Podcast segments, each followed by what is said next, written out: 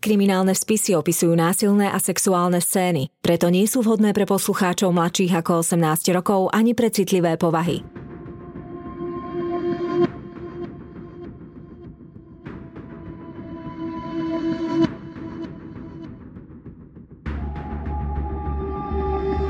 Spáchali ťažký zločin a pred spravodlivosťou sa im nepodarilo skryť. Na ich prípadoch pracovali len tí najlepší vyšetrovatelia. Každý z nich má v policajnom archíve svoj spis.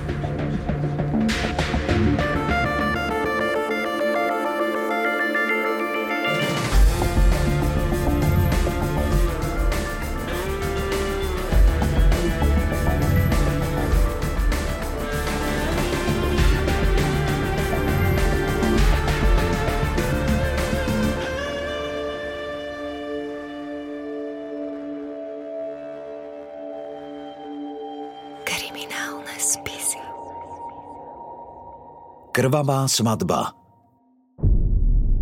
Kuchyňa, malý sklad zbraní v každom dome a v každom panelákovom byte.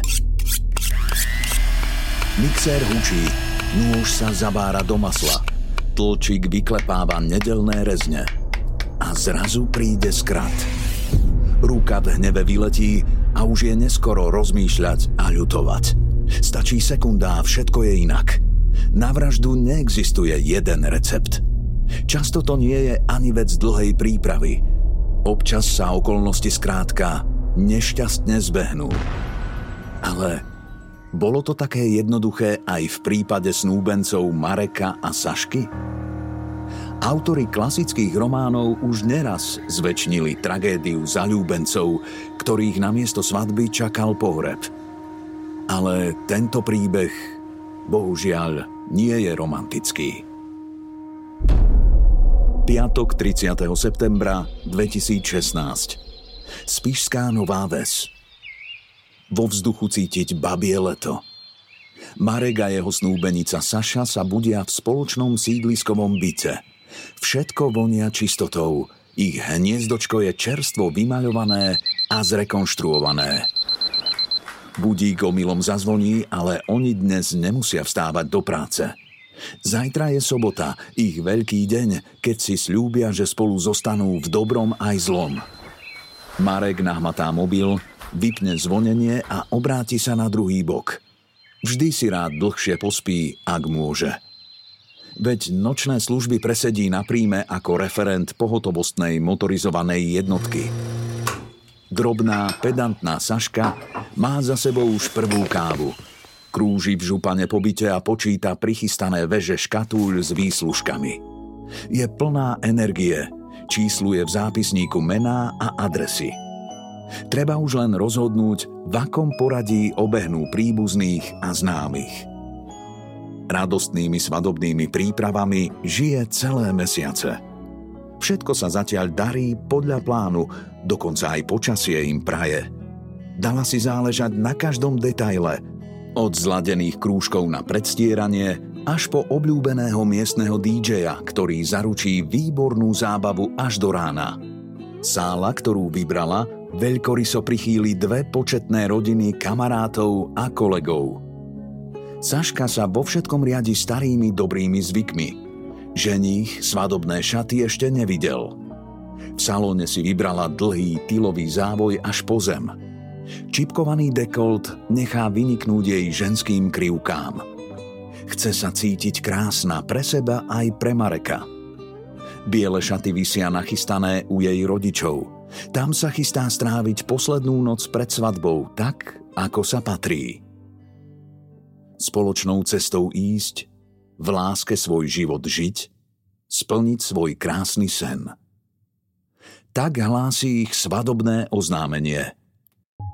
Zajtra sa spečatí ich 9-ročná stredoškolská láska. Všetci okolo nich sa rozchádzali a schádzali, ale ich vzťah vydržal až doteraz. Saška nedávno oslávila promócie, stala sa magisterkou práva a už ju čaká miesto na daňovom úrade – z Mareka sa stal v policajnej službe svalnatý fešák. Uniforma mu svedčí. Už nie sú žiadne deti. Obaja majú 26 rokov a pevné zázemie.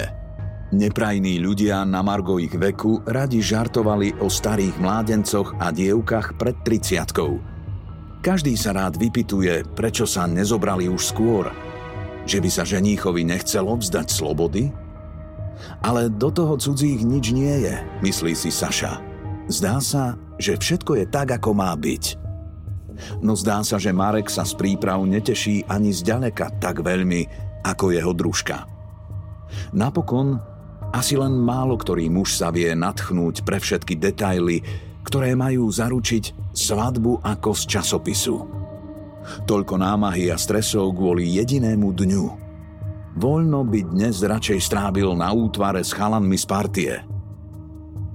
Rozlúčka so Slobodou sa neobyšla bez vtipkovania na margom manželského chomúta, ako inak vo výhradne mužskom kolektíve. Ale taká je pravda – Veci sa dali po zásnubách rýchlo do pohybu a Mareka strhli so sebou. Ani sa nenazdal a je tu veľký deň.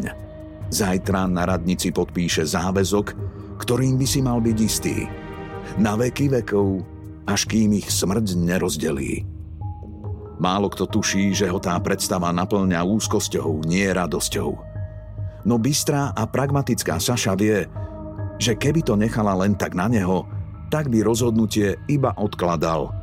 Nakoniec, žiadna kaša sa nie je taká horúca, ako sa varí a všetko sa svadbou utrasie. Zajtra sa začne nová kapitola. Za tých 9 rokov si spolu preskákali kadečo. Ale o tom je život. Saša si vybrala Mareka a ostane po jeho boku. Rozhodla sa tak už dávno. Deň beží, auto brázdi dediny a Marek musí pri odovzdávaní výslužiek strpieť nekonečné rozhovory, objímanie a bosky na líce. Každý ich ťahá od bráničky dnu, nech skočia aspoň na chvíľu posedieť na pohárik. Ale budúci mladomanželia sa musia šikovne vykrútiť a ponáhľať sa ďalej, veď rodina je veľká. Popoludní sa snúbenci ešte zastavia v byte po poslednej škatule. Vo vzduchu cítiť kávu, Saša chystá olobrant. Posilnia sa a budú pokračovať. Plán rozvozu sa trochu spomalil, ale do večera to určite stihnú. Marek má toho dosť. Zvalí sa celý ohúčaný na gauč a vyloží si nohy. Úzkosť zo záväzku ho premkne naplno. Je to naozaj to, čo chcel? Kašle na to. Dnes už nemá chuť niekam ísť. Unavenú Sašu jeho pasívny postoj rozosmúti a nahnevá. Zase má byť na všetko sama? Predstavovala si, že aspoň v predvečer svadby tu budú jeden pre druhého. Kde je láska a romantika? Začínajú chytať panika. Čo ak je to celé len predzvesťou veľkého omylu? Ak áno, bolo by neskoro plakať. V záplave nahromadeného stresu nevládze zadržiavať sklamanie. Zúfalo vmietne Marekovi do očí. Keby si sa aspoň teraz, keď je všetko nachystané, skúsil tváriť, že ti na svadbe záleží. Sama som pripravila tisíc vecí, aby to bolo tip-top. A ty na to kašleš. Pozri sa na seba do zrkadla. Vieš vôbec, ako vyzeráš? Ako zbytý pes. Ani Marek sa neudrží. To ty si chcela svadbu. Nikdy som netvrdil, že k vzťahu potrebujem papier. Saša sa zháči. Jeho slová ju bodnú do srdca ako nôž. Nesmie plakať. Opuchnú jej oči a bude to na fotkách poznať. Dlaňou si rýchlo pretrie slzy. Ruky sa jej trasú od hnevu a sklamania.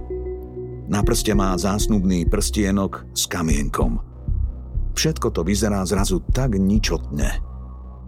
Zapadajúce slnko osvetlí kuchyňu. Saša zrazu nevidí východisko.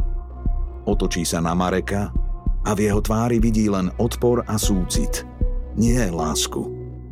Celá jej istota sa sype ako domček z karát. Nahneva nešmarí o kuchynskú linku nôž. Radšej by si umrel, než sa ženil. Je to tak? Radšej by si ma zabil, aby si už mal od všetkého pokoj. Ach bože, čo sa to s nami stalo? Tak toto nemalo byť. Svadba je obrad, kde dvaja ľudia spečatia formálne svoju lásku a zároveň sa verejne pred svetkami vyznajú zo svojich citov a úmyslov zostať navždy spolu a navždy verní. Pre väčšinu žien je to prírodzená cesta. Manželstvo vnímajú ako prístav a hlavne prísľub bezpečia a ochrany. U mužov to môže byť naopak. Od nich sa totižto táto ochrana očakáva a preto môžu manželstvo vnímať ako príliš veľký záväzok, príliš veľkú zodpovednosť. Čiže manželstvo môže pre nich byť niečo, čo v skutočnosti nechcú, čoho majú obavu, ale zároveň majú strach z konfliktu, ak by túto svoju pochybnosť začali komunikovať. Naozaj sa v prežívaní môžu dostať do bodu, kde nemajú voľbu. Je to len pocit, že nemajú voľbu. Samozrejme táto situácia môže rovnako platiť aj naopak. Nielen samotná svadba, ale aj jej prípravy sú spojené so silnými emóciami. Pozitívnymi, rovnako ako aj neurotickými stresom, napätím, vyčerpaním z plánovania do najmenších detailov, so strachom z vysokých nákladov, s úzkosťou, či budú splnené všetky očakávania a prísľuby, do toho rôzne rodinné tajomstva, predsudky. Svadba, jednoducho všetko, čo s ňou súvisí, je jeden veľký stres. Potláčané, prípadne neidentifikované emócie v nás spôsobujú napätie, zmeny nálad, správania, akutné zdravotné ťažkosti a neskôr chronické ochorenia. Ten istý deň o 7 hodín neskôr. Vonku sa zotmelo. Sašiny rodičia márne kontrolujú telefón. Celý večer sa snažia dovolať cére, ale mobil má nedostupný, neodpisuje im, nehlási sa. Skúšali volať aj Marekovi, ale ani on nedvíha. Mama s otcom sú nahnevaní a trochu aj vystrašení. Nepreháňajú to už mladí s prípravami – Stalo sa niečo. Hádam sa nepovadili. Až v noci o 22.45 konečne začujú zvonček pri vchode. Otvoria dvere z úľavou, že ich dcéra konečne prišla, ale pred vchodom stojí iba Marek. Na prvý pohľad je nervózny a rozrušený. Saška je ešte hore? Musím jej niečo ukázať. Zaskočená mama s otcom ho pustia dnu ale ona tu nie je. Od rána sme ju nevideli a nedvíhá ani mobil. Mysleli sme, že je s tebou. Ale ani Marek netuší, čo je so Sašou. Ako to, že neprišla domov k rodičom, veď ju tu osobne vyložil pred pár hodinami. Teraz rodičia dostanú o céru skutočne strach. A to nie je všetko. Marek si vyhrnie nohavicu a odhalí poranenú zakrvavenú nohu. Vysvetlí, že ho niekto na parkovisku pred bytovkou prepadol. Neznámy chlap ho bodol nožom do stehna a utiekol. Znepokojenie stúpa. Rodičom nejde do hlavy, čo sa vlastne deje. Svokra vyberie z domácej lekárničky všetko potrebné a roztrasenými rukami Marekovi ranu na stehne ošetrí. Noc je skľúčujúca a nekonečná. Rodičia obvolajú postupne všetky kamarátky, družičky, rodinu. Sašin brat na vlastnú pesť brázdi autom okolie, hľadá sestru, ale zatiaľ bez úspechu. Televízor beží so stíšeným zvukom. Marek sedí s rodičmi v tmavej obývačke. Nik nedokáže spať. Zvierajú v rukách mobily, dúfajú, že konečne zasvieti displej. Saška sa ozve a všetko vysvetlí mama vyťahne ďalšiu vreckovku. Takto si noc pred radostným dňom nepredstavovala. Jej dcéra nikdy v živote nerobila problémy. Aj pri malom meškaní im radšej zavolala alebo napísala. Niečo sa muselo stať, niečo zlé. Ale bojí sa to vysloviť. Ale skoro ráno už nie je na čo čakať. Znepokojený otec sa dvihne z kresla. Treba ísť na políciu. V tú noc majú Sašiny rodičia myseľ zatemnenú strachom. Ani im nenapadne hľadať spojenie medzi dvoma zdanlivo nesúvisiacimi udalosťami, napadnutím ženícha a stratenou nevestou. Na policajnej stanici sa práve končí nočná služba. Marek pozdraví kolegov a spoločne s budúcimi svokrovcami oznámia až dve čudné udalosti. Prepadnutie na parkovisku a Sašino zmiznutie. Na jednu rodinu a jeden večer je toho trochu priveľa, vycítia hneď policajti. Celé to ako si smrdí. Spíšu hlásenie o oboch činoch. Rodičia nezvestnej sa podľa nich zachovali správne. Sašu by síce mali oficiálne evidovať až po 24 hodinách od zmiznutia, ale vzhľadom na okolnosti okamžite vyhlásia pátranie. Veď o pár hodín má byť svadba – ale chýba to podstatné. Nevesta. Vo veci útoku tajomného neznámeho muža na Mareka kriminalisti jasno nemajú. Celé je to čudné. Aký bol zmysel agresívneho výpadu? Len tak ho niekto bodol a utiekol? A prečo to poškodený neoznámil polícii hneď po útoku? Nedáva to zmysel. Vyberú sa preskúmať miesto, kde Mareka údajne napadli – Požiadajú ho, aby ukázal parkovisko, opísal čin a odovzdal oblečenie, ktoré mal v čase prepadnutia na sebe.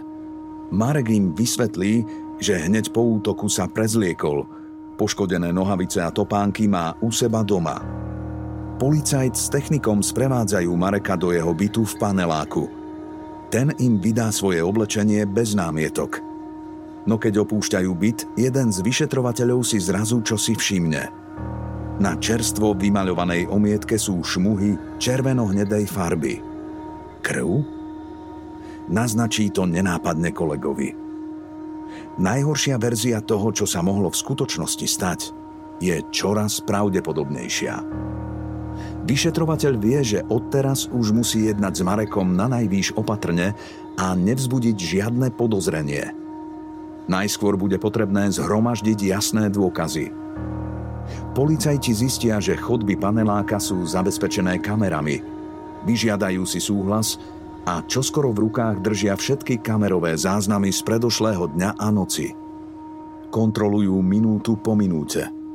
Vidia Mareka a Sašu, ako sa vracajú domov, bežný pohyb obyvateľov domu, psíčkarov a susedov s nákupmi. Nič nezvyčajné. Marek je na výsluchu nervózny, opakuje – Všetko, čo viem, som už povedal. Sašu som odviezol k rodičom.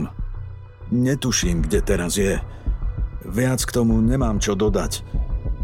Márnite so mnou drahocený čas. Radšej hľadajte moju nevestu.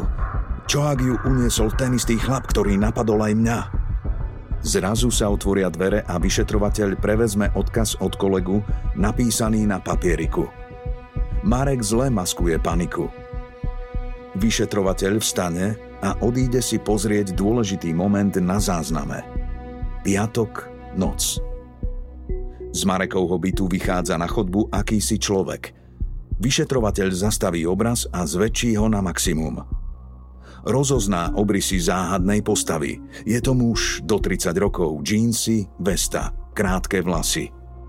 Kamera na sekundu zachytí jeho tvár a policajtov obleje studený pot. Muž na zázname je Marek. Odchádza z bytu sám a za sebou ťahá niečo ťažké, veľké. Zabalené v igelite. Marek sa musí konfrontovať s videom, na ktorom je zachytený. Zachová pokoj a vysvetlí vyšetrovateľom, čo prenášal. Už som sa nemohol pozerať na posledné vrece stavebného odpadu, ktoré sme nestihli odpratať, Vyhodil som ho k smetiakom, to je všetko. Ale jeho vysvetlenie neznie presvedčivo. Navyše pri smetných košoch sa žiadne vrece s odpadom nenašlo. Vyšetrovateľ cíti, že Marek klame. Pýta sa ho dokola na udalosti posledných dní. Kde je Saša? Pohádali ste sa? Utiekla niekam? Mala nehodu? Prečo ju nevidieť na kamerovom zázname, ako vychádza z bytu?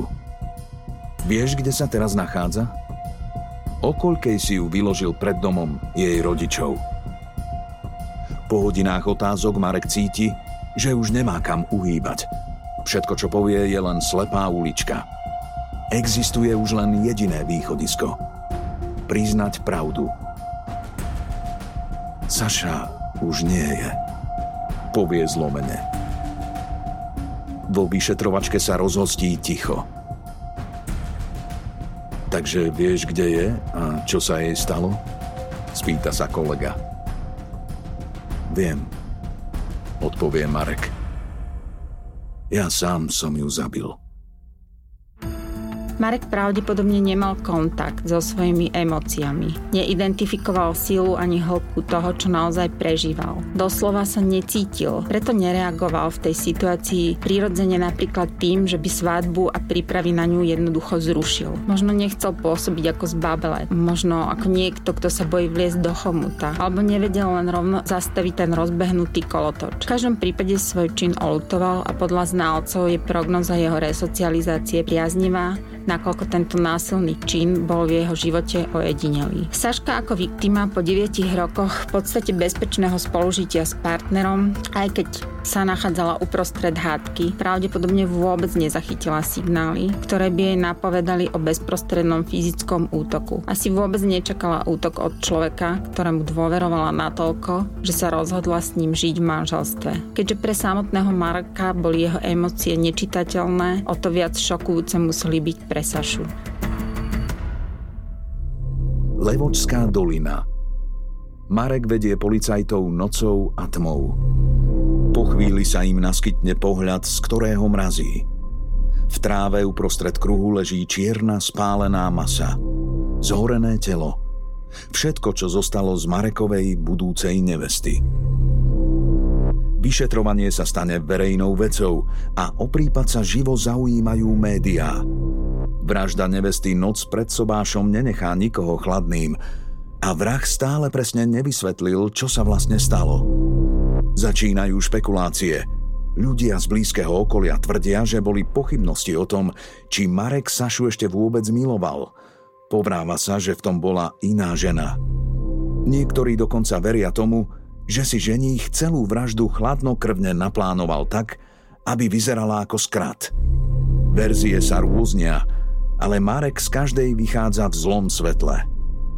Zabiť svoju dlhoročnú lásku – to nevzbudí ani štipku ľútosti. Z jeho výpovede zaistených stôp a policajného vyšetrovania môžeme poskladať pravdepodobnú verziu udalostí osudovej noci. Radšej by si umrel, ako sa ženil však. Radšej by si ma zabil, aby si už mal odo mňa pokoj. Možno to bola pre Mareka posledná kvapka. Oplatil Saši výčitku tvrdou pravdou. Za pokryť sa tu odmieta byť len on. Nech Saša prizná, o čo jej ide. Hrajú sa pred celým svetom na romantiku a väčšnú lásku, ale opak je pravdou. Do svadby ho dohnala. Výčitky a obvinenia gradujú. Hádka nad kuchynským stolom sa vyostruje. Otvárajú sa staré rany, pochybnosti, nové priznania. Racionálna myseľ sa vypína a nastupuje afekt – explózia potlačených emócií. Marek schytí kuchynský nôž s modrou plastovou rukoveťou. Zaženie sa ním dopredu. Bodne sa šu cez tenké tričko do brucha. Čepeľ sa zaborí do mekého tela prekvapivo hladko. Marek v zápetí počuje Sašin výkrik, ale jeho ruka je rýchlejšia, ako by sa oddelila od tela, ako by robila to, čo urobiť musí. Marek bodne znovu – Vydesená Saša sa zväzie na podlahu. Chytí si brucho. Pomedzi prsty jej začína presakovať krv. Odvráti sa a v zúfalej obrane sa schúli do klopka, hoci to bolí. Kričí, prosíka, nadáva. Ale komu? Marekovi alebo len ruke, ktorá jej namiesto odpovede uštedrí do chrbta ďalšiu ranu. Saši sa krúti hlava a píska jej v ušiach, ale vschopí sa – z posledných síl sa bráni aspoň nohami. Podarí sa jej kopnúť snúbenca do ruky a jeho ďalšiu ranu odkloní. Čepeľ prejde útočníkovi po predlaktí. Marek už nezastaví švih a poreže sa nožom do stehna. Zreve hrozivo, ako by to ani nebol on. Vyťahne nôž a chce ho vraziť tam, kam mal pôvodne namierené. Vtedy už Sašu celkom premôže slabosť – Marek sa na ňu zaženie, ale niečo ho zastaví. Cíti, že kolená má už celkom mokré. Okolo jej tela, ktoré sa chveje v posledných zášklboch, sa rozlieva mláka krvi. Je jasné, že mladá žena zomiera. Pozerá na neho so strachom alebo výčitkou. Mŕtva nevesta leží v kuchyni na podlahe vo vlastnej kaluži krvi. Marek príliš nerozmýšľa, koná rýchlo. Zo skrine vezme zrolovanú deku a zabalí do nej telo. Zo spálne prinesie postelnú plachtu a omotá ju cez deku ako druhú vrstvu. Nakoniec všetko zakrie igelitom. Dýcha zhlboka. Odomkne dvere a opatrne skontroluje, či je čistý vzduch. Svetlo na fotobunku sa s bliknutím rozsvieti. Teraz už všetko závisí od toho, či bude mať na náročný presun súkromie. Výťah a schodištia medzi štvrtým poschodím a prízemím sú pusté. Nikto zo susedov mu neskríži cestu. Telo zabalené v igelite dovlečie pred vonkajší vchod. Na parkovisku vloží balík do kufra svojho strieborného SUV. Zabuchne dvere a dupne na plyn. Preč z mesta. Odbočí na sever, smerom na Levočské vrchy. Vonku je už tma. Auto reže zákruty pomedzi kopce. Marek po pol hodine minie svetlá mesta a pokračuje ďalej k Levočskej priehrade. Keby bolo leto, musel by na okolí riskovať množstvo turistov, no dnes, v piatok a navyše po sezóne, je okolie priehrady tiché. Ľudia sedia doma a on môže v pokoji dokončiť svoj plán. Otvorí kufor, telo vyloží na zem. Ťahá ho od cesty až na odľahlé miesto na brehu Levočského potoka. Vie, že nebude stačiť, ak ho len tak pohodí vo vysokej hustej tráve. Potrebuje istotu. Nasadne opäť do auta a zamierí na najbližšiu benzínovú pumpu. Kúpi nový plastový kanister a natankuje 3 litre benzínu. Keď sa vráti k tmavému potoku, všetko naokolo je ešte stále bezpečné. Otvorí kanister a zakuklené telo poleje benzínom. Už stačí len jedno. Priložiť zapaľovač. Uvedomuje si vôbec v tejto chvíli, že mu pred očami horí jeho Saša? Nevieme, ako dlho Marek stál a sledoval, ako telo jeho snúbenice mizne v plameňoch. Potrebuje ešte čas a sily na to, aby zamietol aj ostatné stopy. Po ceste domov má pol hodinu na to, aby si premyslel ďalší postup. V byte všetko dôkladne poupratuje. Stopy krvi sa ťažko zmývajú z podlahy. Ešte zostáva zbaviť sa sašiných vecí. Musí to vyzerať tak, že naozaj vzala kabelku a odišla k rodičom. Tašku, mobil, kľúče spolu s kopou zakrvavených uterákov postupne porozhadzuje po prihornáde. Keď je všetko ošetrené, Marek môže prikročiť k poslednému kroku. Naštartuje auto a opäť nikým nevidený mierí nocou k domu Sašiných rodičov. Adrenalín pomaly klesá. Až teraz si uvedomí, že ho poranené stehno skutočne dosť bolí a krváca.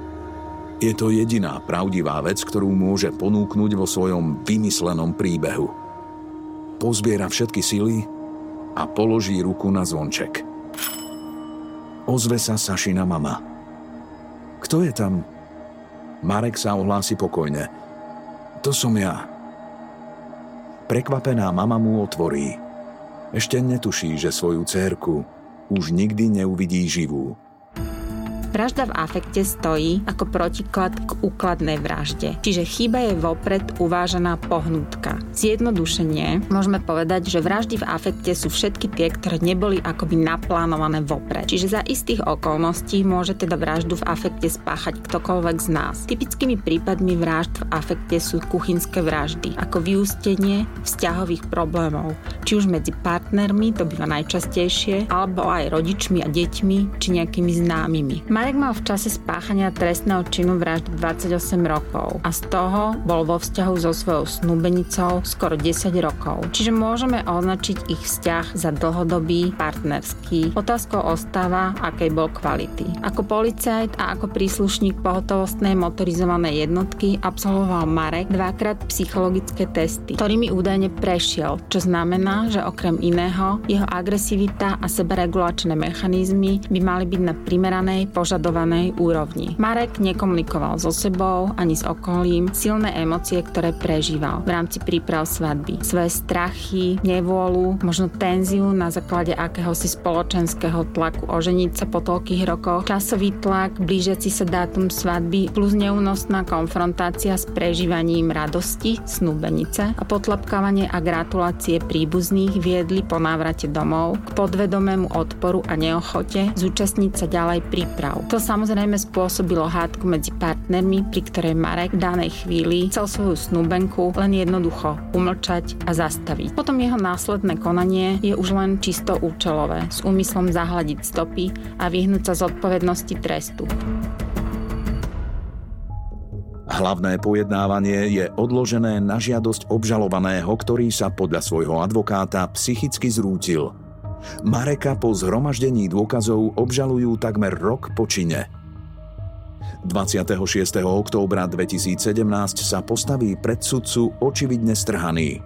Schudol a ošedivel, zostal z neho iba tieň.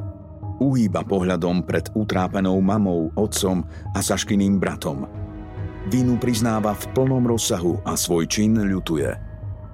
Popri tom však naďalej trvá na tom, že vraždu spáchal v afekte. Tvrdí, že nemal vôbec v pláne svoju snúbenicu zabiť, ale pohádke nemal nad svojim krutým konaním už žiadnu kontrolu. No podľa znaleckých posudkov je to trochu inak. Marek netrpel v čase skutku žiadnou duševnou chorobou ani poruchou a vedel rozpoznať protiprávnosť svojho konania – jeho schopnosť ovládať sa síce mohla byť zmenšená vplyvom afektu po konflikte s partnerkou, ale išlo o normálny afekt, ktorý sa líši od bežného prežívania len intenzitou emócií.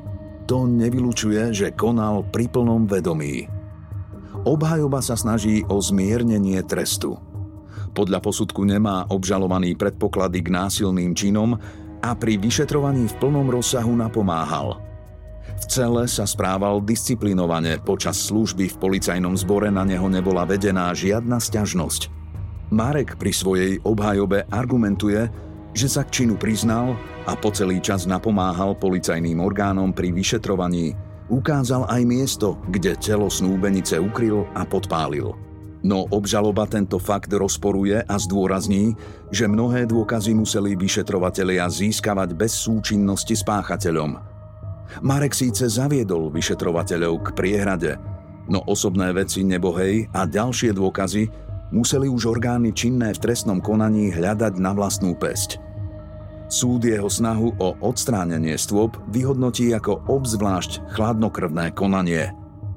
Tela nebohej sa zbavil neľudským spôsobom, klamal a strategicky zámerne zamlčiaval – Súd napokon potvrdí rozsudok 23 rokov nepodmienečne v ústave na výkon trestu s najvyšším stupňom stráženia a povinnosť uhradiť Sašinej rodine nemajetkovú újmu. Marek sa až teraz priamo na pojednávaní zosype a rozplače. Bude musieť naplno znášať dôsledky toho, čoho sa dopustil. Podľa expertov môže byť prognóza pre výchovy vo výkone trestu v Marekovom prípade skôr priaznivá. Nikto však vopred nevie z istotou odhadnúť, ako sa na ňom podpíše dlhoročný pobyt vo vezení s maximálnym stupňom stráženia. Marek tam pobudne medzi ďalšími vrahmi. Z pozície príslušníka polície je to tvrdý pád. Môže ešte dlho, ďalších 20 rokov premýšľať, ako to, že namiesto svadobných zvonov jeho Saške zaznel umieračik.